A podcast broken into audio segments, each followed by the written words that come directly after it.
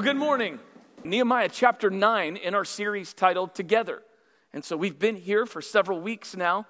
I think this is the seventh week. We'll have two more weeks after this, and we'll conclude the end of the month. So we're in Nehemiah chapter 9. A little summary we know that the wall is built, we know that the people of God are led back in, and that Ezra is reading the word. That's where we picked it up last week when Adam preached his message on the importance of the word of God.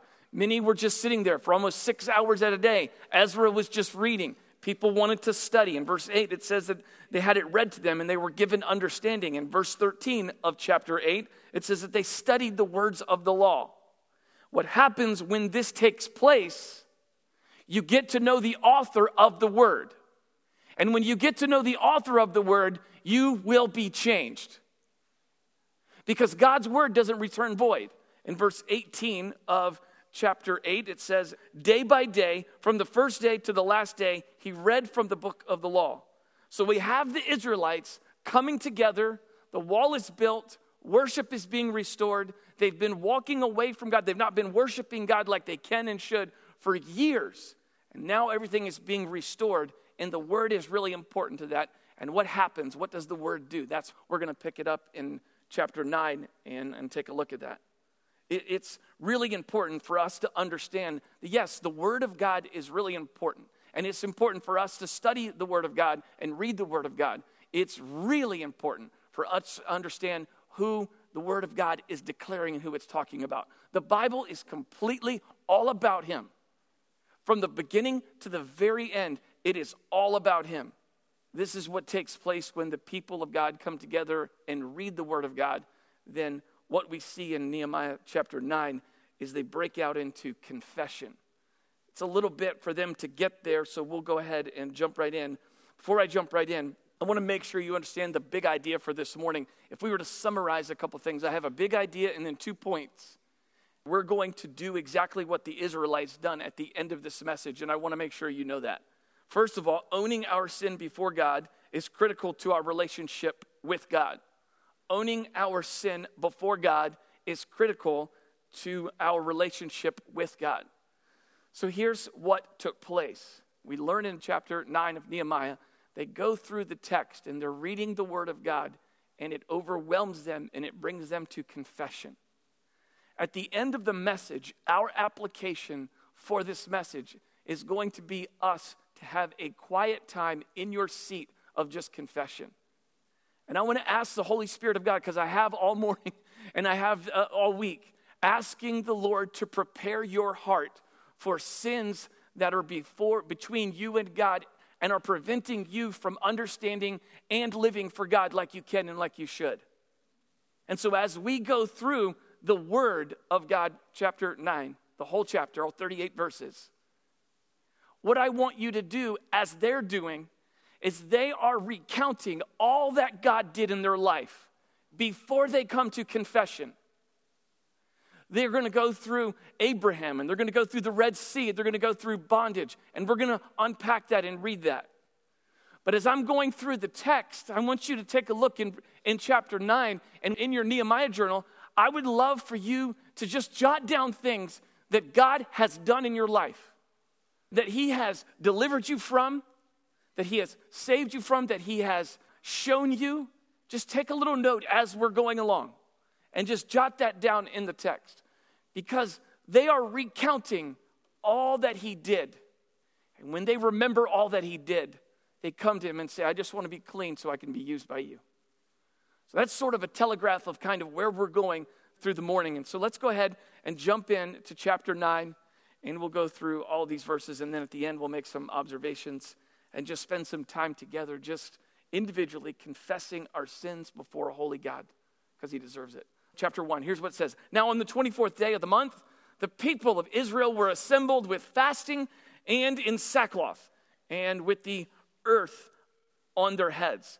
So, as a result of reading the word, what took place, this is coming out of chapter 8. As a result of what took place, they were brought low in a posture of humility.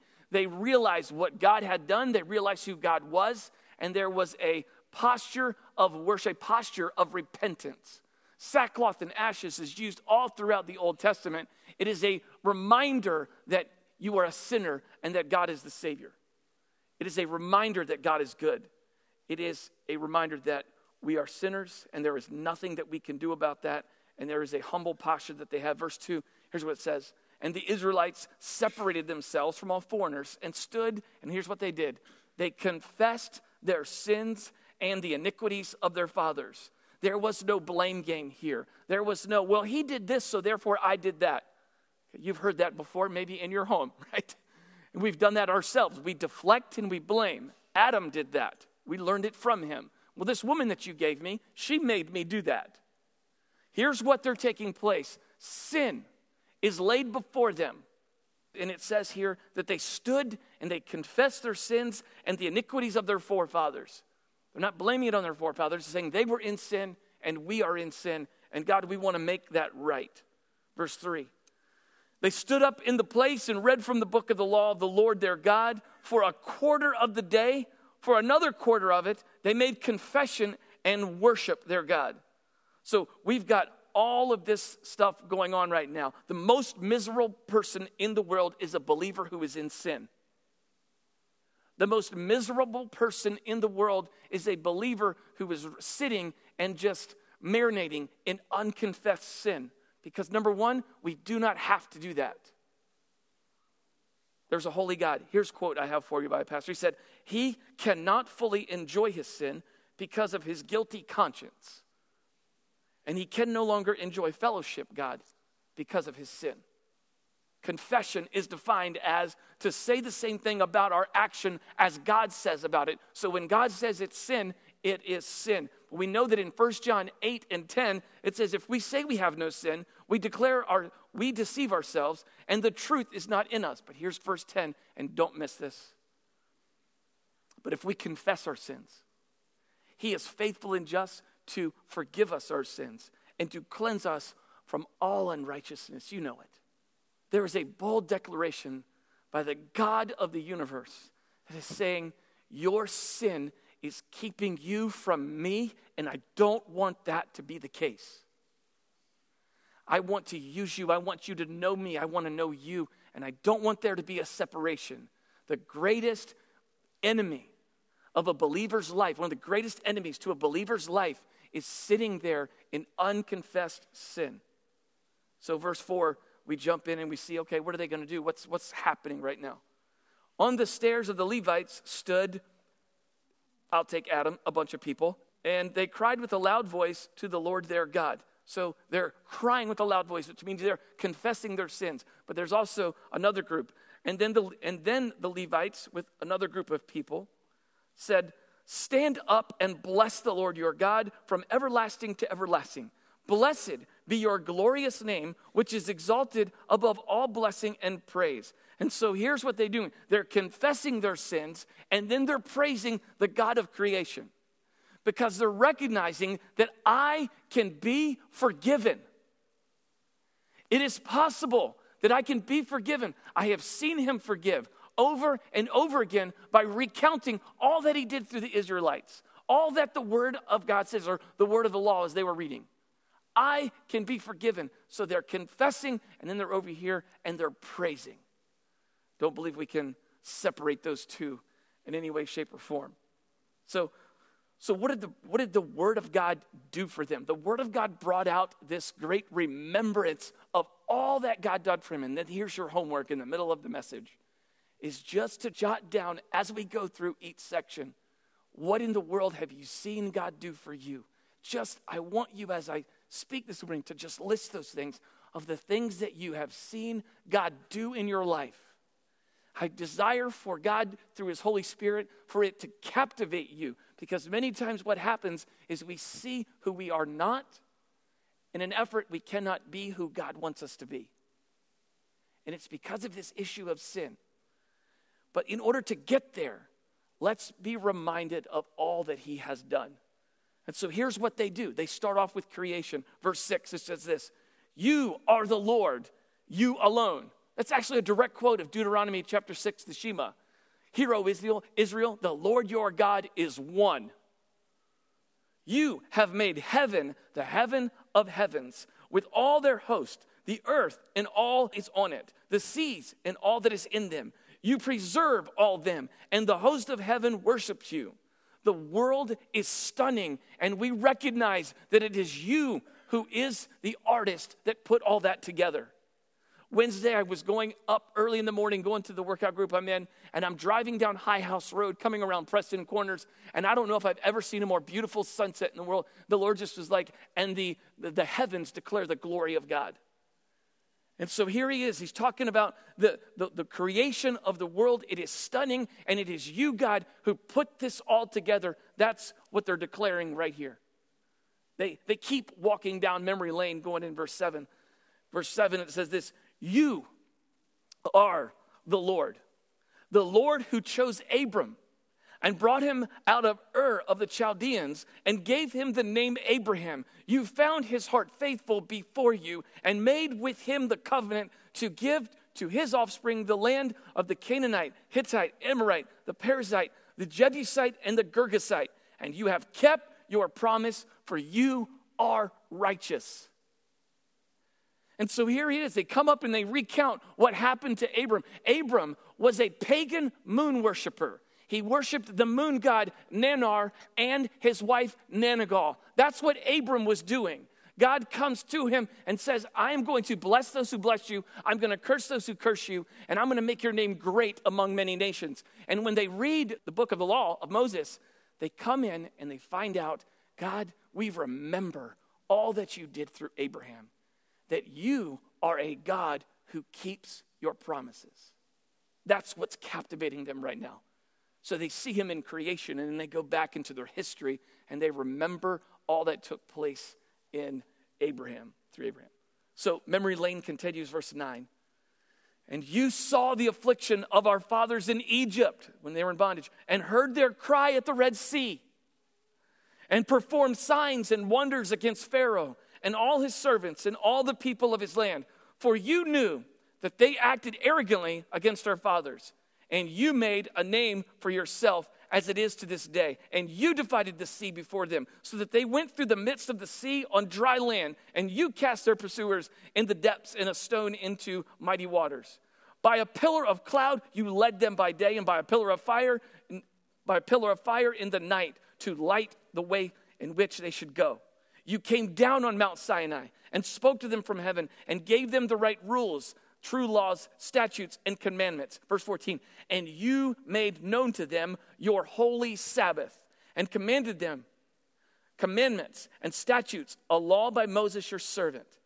You gave them bread from heaven for the hunger and brought water for them out of the rock for the thirst. And you told them to go in to possess the land that you had sworn to give them. And here it is. They're just recounting everything that he had done, which I hope this morning that's what you're doing in your life. Verse 16, but they and our fathers acted presumptuously and they stiffened their neck.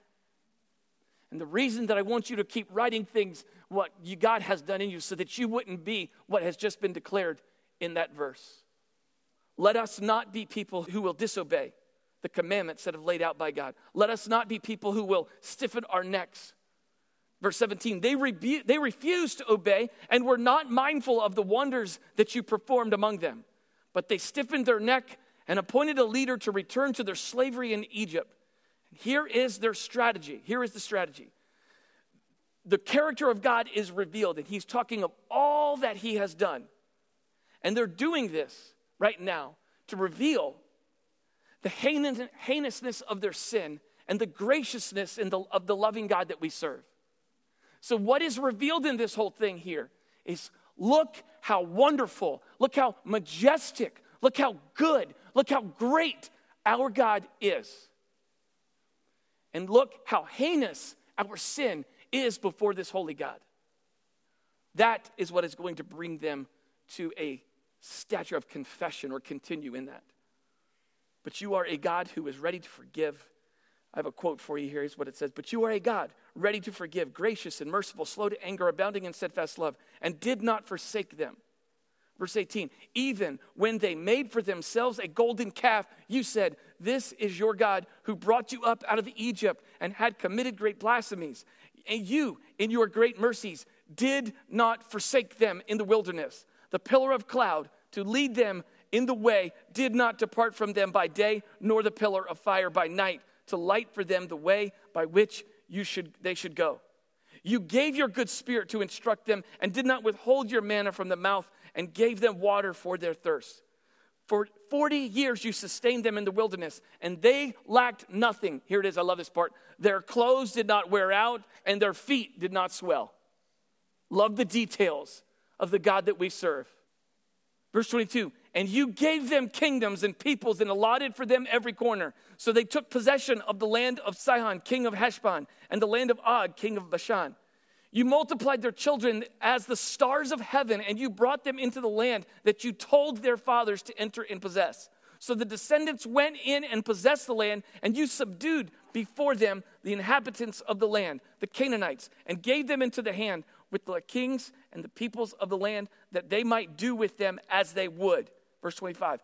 And they captured fortified cities and a rich land and took possession of houses full of all good things, cisterns, already hewn vineyards, olive orchards, and fruit trees in abundance. So they ate and were filled and became fat and delighted themselves in your great goodness.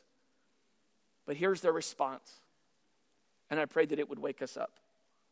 Nevertheless, they were disobedient. And they rebelled against you and cast your law behind their backs, and they killed your prophets, who had warned them in order to turn them back to you, and they committed great blasphemies. 27 Therefore, you gave them into the hand of their enemies. You made them suffer. And in the time of their suffering, wait for it, here it is. They cried out to you. Listen, listen, don't miss this. And you heard them from heaven. And according to your great mercies, you gave them saviors who saved them from the hand of their enemies. But after that, rest, they did evil again.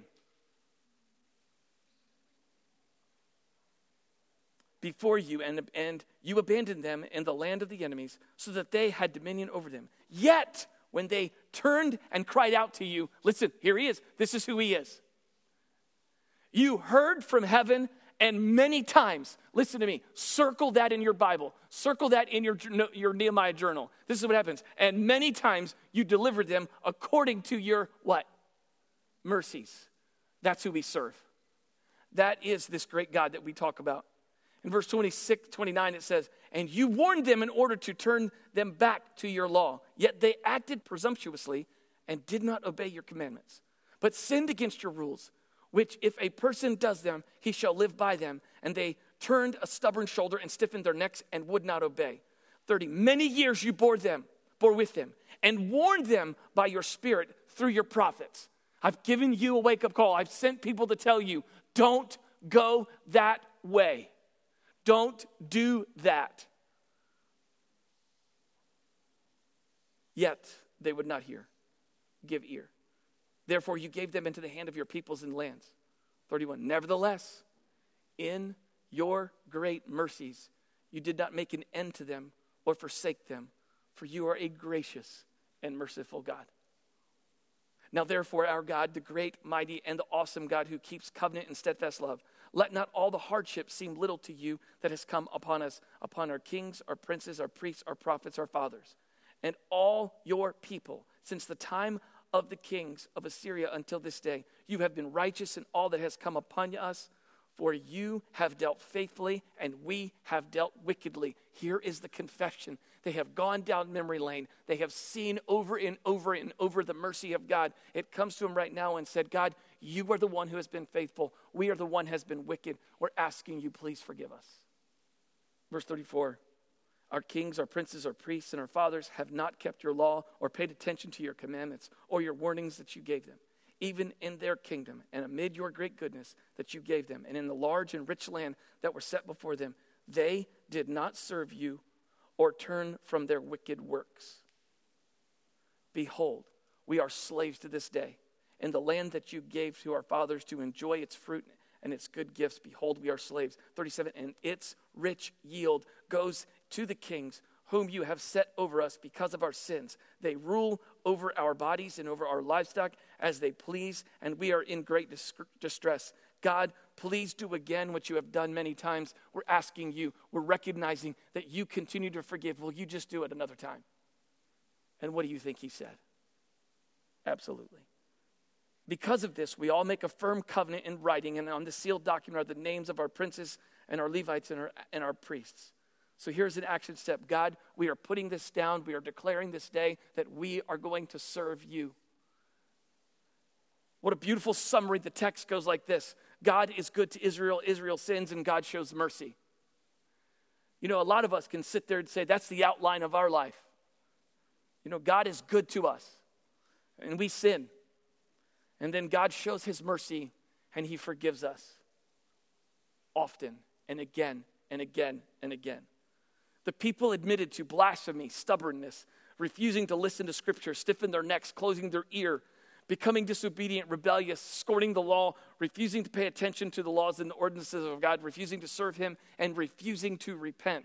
And there was no cover up in this text. They had come to realize that we are sinners and we need your help because there is nothing that we can do about this. So there's two lessons that I have for us before we go into our time of just spending time and asking God to clean us. Okay, there's, there's two lessons. Lesson number one confession is a result of remembering God's greatness. Confession is a rem- result of remembering God's greatness. Like I said when I started, or I, I believe I said this, one of the key things that we must realize in this text is this. Sometimes we jump in here and the summary of it is, oh, they're confessing their sins, they're confessing their sins. They do not confess their sins until they realize God's greatness.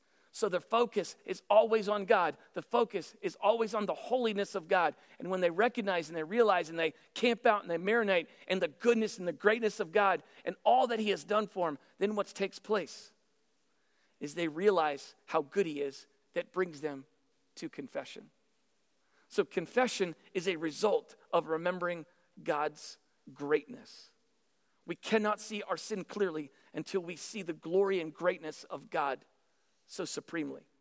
It's beautiful. I, I just want to walk you down really quick. I know we just went through the text very clearly, but I want to walk you down a resume of all that God did in this text as they reminded with just short words. It's going to be quick. Verse 8, you found. Verse 9, you saw. Verse 10, you performed signs and wonders. Verse 12, you led. Verse 13, you came down. Verse 14, you made known. Verse 15, you gave them. Verse 17, you are ready, gracious, merciful, and slow to anger. Verse 18, brought you brought brought you up. Verse 19, you did not forsake them. Verse 20, you gave them. Verse 21, you sustained them. Verse 22, you gave. Verse 23, you multiplied. Verse 24, you subdued. Verse 25, you provided. Verse 27, you gave them. Verse 29, you warned them. Verse 31, you did not, you are gracious. Verse 33, you have been righteous. And as we sit back and we look at the full story of all that took place, this God who did that then said, I'm going to take care of your sin once and for all. I'm going to take the entire wrath of God and I'm going to place it on this person named King Jesus. Because Ephesians chapter 1 verse 17 says, without the shedding of blood there is no forgiveness of sins. And so we know that we can be forgiven because of what King Jesus did for us. He bore it, he died for it. He is the one who gives us forgiveness of sins there is no one like him. And I'm, as one of your pastors, I need you to understand that there is no greater tragedy to our spiritual walk as a disciple if confession of sin is not a regular part of our life. It's a beautiful, beautiful text that if we confess our sins, He is faithful and just to forgive us our sins and cleanse us from all unrighteousness. That is the God that we serve. That is the God that we talk about. That is the God that we sing about, we talk about. I have a quote for you. Here's what it says To see the depths of our sin, we first need to see the height of God's greatness. To see the depths of our sin, we first need to see the height of God's greatness. As a, as a form of testimony, I was really wasn't planning to share this, but you sit there and you recognize all that God has done for you. It brings you into a submissive and a humble role my, my wife this past Friday had surgery as a result of breast cancer. But I need to declare to you that it's the third surgery this year, And we are sitting here right now, boldly declaring as a family that she doesn't have it anymore, that she's healed of it. And to sit back and to wrestle with uh, December and get this diagnosis, in January have a surgery, and then February have another surgery and follow up, and then all of a sudden to be where we are at this day right now, there is a God who is so good and He is so great. And I'm sitting here right now, and I'm just, my wife is home recovering, and we're going to the beach this afternoon to recover. And I just want to celebrate how good He is. I want to declare to you that He gives, He multiplies, He subdues, He provides. He gave them. The least we can do is to own our sin before a holy and good God. The least we can do. He's so good. And I hope that you will just be able to recollect all that He has done for you to bring us to this place where we can just sit there and go, I'm going to remember your greatness. And as I remember your greatness, I'll be quicker to confess my sins. I'll be quicker to come to you and ask for your forgiveness. So, confession is a result of remembering God's greatness. Lesson number two when we uncover our sin to God through confession, God covers our sin with mercy. When we uncover our sin to God through confession, God covers our sin with mercy. Over and over again, they stiffened their neck, they were stubborn, they didn't listen, and over and over again, God gave them over to them, but then when they cried, He would come back. He always heard their cry. When Jonah was in the whale because of disobedience, he cried out to God and God answered. And when we sit here and we recognize, God, we're going to call to you, you're going to answer, and you're going to cover that sin, and you're going to cover that with mercy. Because why? He's faithful, He's a covenant keeping God. When they recount the issue of Abraham, they're reminding of all the promises that we have in Christ. One of the greatest dangers in our life is to try to manage our sin and not confess our sin. It is an absolute paradox to sit there and say that when we confess it, He covers it. Proverbs 28 13 is probably one of the greatest warnings to us as believers in Christ. There's different versions of this verse. I memorized it in this way, and it says this He who covers his sin, God will uncover. Let me stop right there. He who covers his sin. What that means is you hide. We do not confess. We do not own. It is our sin, and we don't come to God and we don't get rid of it. We don't confess it to Him when that's what He says for us to do. And when we do that, what does He say He's going to do? It's a warning. He said, if you're going to cover it, then what I'm going to do is I'm going to uncover it. And so that's a challenge for each of us today, for any sin that's in our life because that sin prevents us from understanding and following and knowing and truly being a disciple of who He is. And that's the goal being a disciple and helping other people follow who He is. And it says, hey, if you're going to cover it, I'm going to uncover it. That's generosity, that's not wrath. Then he says, here's the mercy. This is what he says. But he who uncovers his sin, there's confession. He who uncovers it, I will cover it. He who uncovers his sin, I will cover it. How does he cover it? He covers it by the blood that was shed on the cross of Calvary. That's how he covers it. Where sins are forgiveness. Without the shedding of blood, there is no sacrifice, meaning there is no forgiveness. We are coming here and we are declaring that God, we can come to you, we can uncover our sin before you, and you are faithful and just to cleanse us from that and make us right with you. And ultimately, guys, that's what we want is to be right with God. So, positionally, we right, we're right with God. When we come to faith in Christ, positionally, we are right with God. Relationally, relationally, we must continue to be right with God by a continual posture of confession. It is good for the soul. And so, what are we going to do as we sort of conclude our time here together? I'm going to make mention of maybe possibly something that maybe you need to confess. Maybe it's something. I trust the Holy Spirit to lead this little time that we're going to have together. But I'm just going to guide our time together Ultimately, the Holy Spirit is going to lead it. But I'm just going to call some things out that I believe sometimes can get in the way of our relationship with God if we do not confess. I'm going to say something, I'm going to pause, and right where you are, I just want to want to ask you to come and ask King Jesus to forgive you. And knowing that he will. And I'm asking you to rely on his power to allow you to have sustained victory in that area, whatever it might be. If it's a habitual sin you've been struggling with for a long time, what I'm asking is, you, is, that, is that you would confess that, but He would also, through the power of His Spirit, to give you sustained victory, not just let this be a pep rally or just a moment. There's a God in heaven who is absolutely pleased when His people do what He asks them to do. And so I just want to invite you into a time of just confessing as the Lord leads. If there is a relationship that's in this room that you need to make right, I would encourage you to get up and go make that right. But as we go ahead and do this, I'm going to ask you to just bow your heads, close your eyes. I'm not having any music being played, not just coming before God and asking you to just do business with God. First, what about a relationship with those people that are closest to you that you need to confess before God? Possibly tone or the way that you talk or the way that you treat, whether it be spouse, your parents, your friends, or your kids. Is there anything in your life that God would say, you need to own that before me? What about your language, the way that you talk? Is there any part of your language that dishonors God? Spend time confessing that.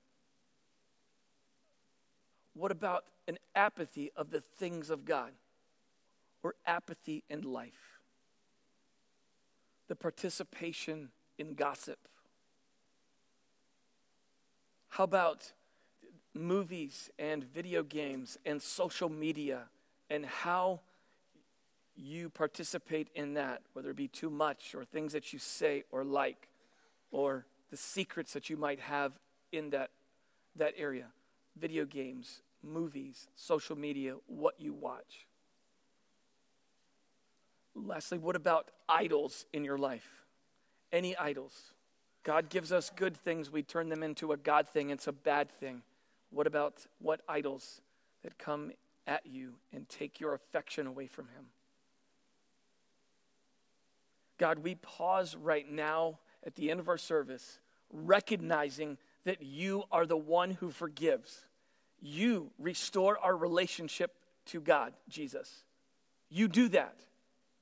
And you constantly have demonstrated that through the cross and through your words. And you tell us to come to you.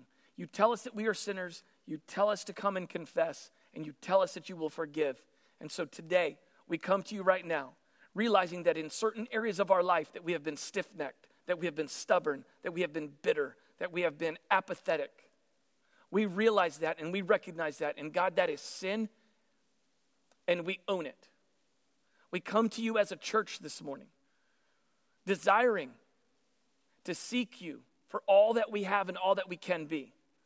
We come to you right now and ask you to bring us together. We ask you to unite us. We ask you to use us for your great name. We ask you to help us to communicate to people consistently, passionately about how good you are and how great you are. This beautiful 66 books of the Bible talk about how good you are and what you want from us.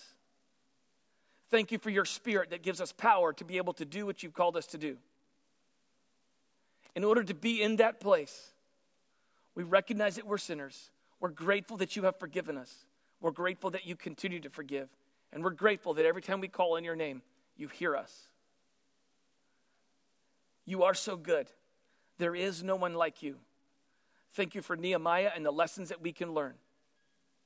Thank you for the warning that happens when we don't uncover our sin. And thank you for the mercy that we get when we do. We love you. We thank you. We pray that you'll use the last two songs here for us to encounter you. And we pray that we, as a church and as individuals, would be a group of believers who are in constant confession of you because we need to be clean and we want to know you better today than we did yesterday. Use us. In Jesus' name, amen.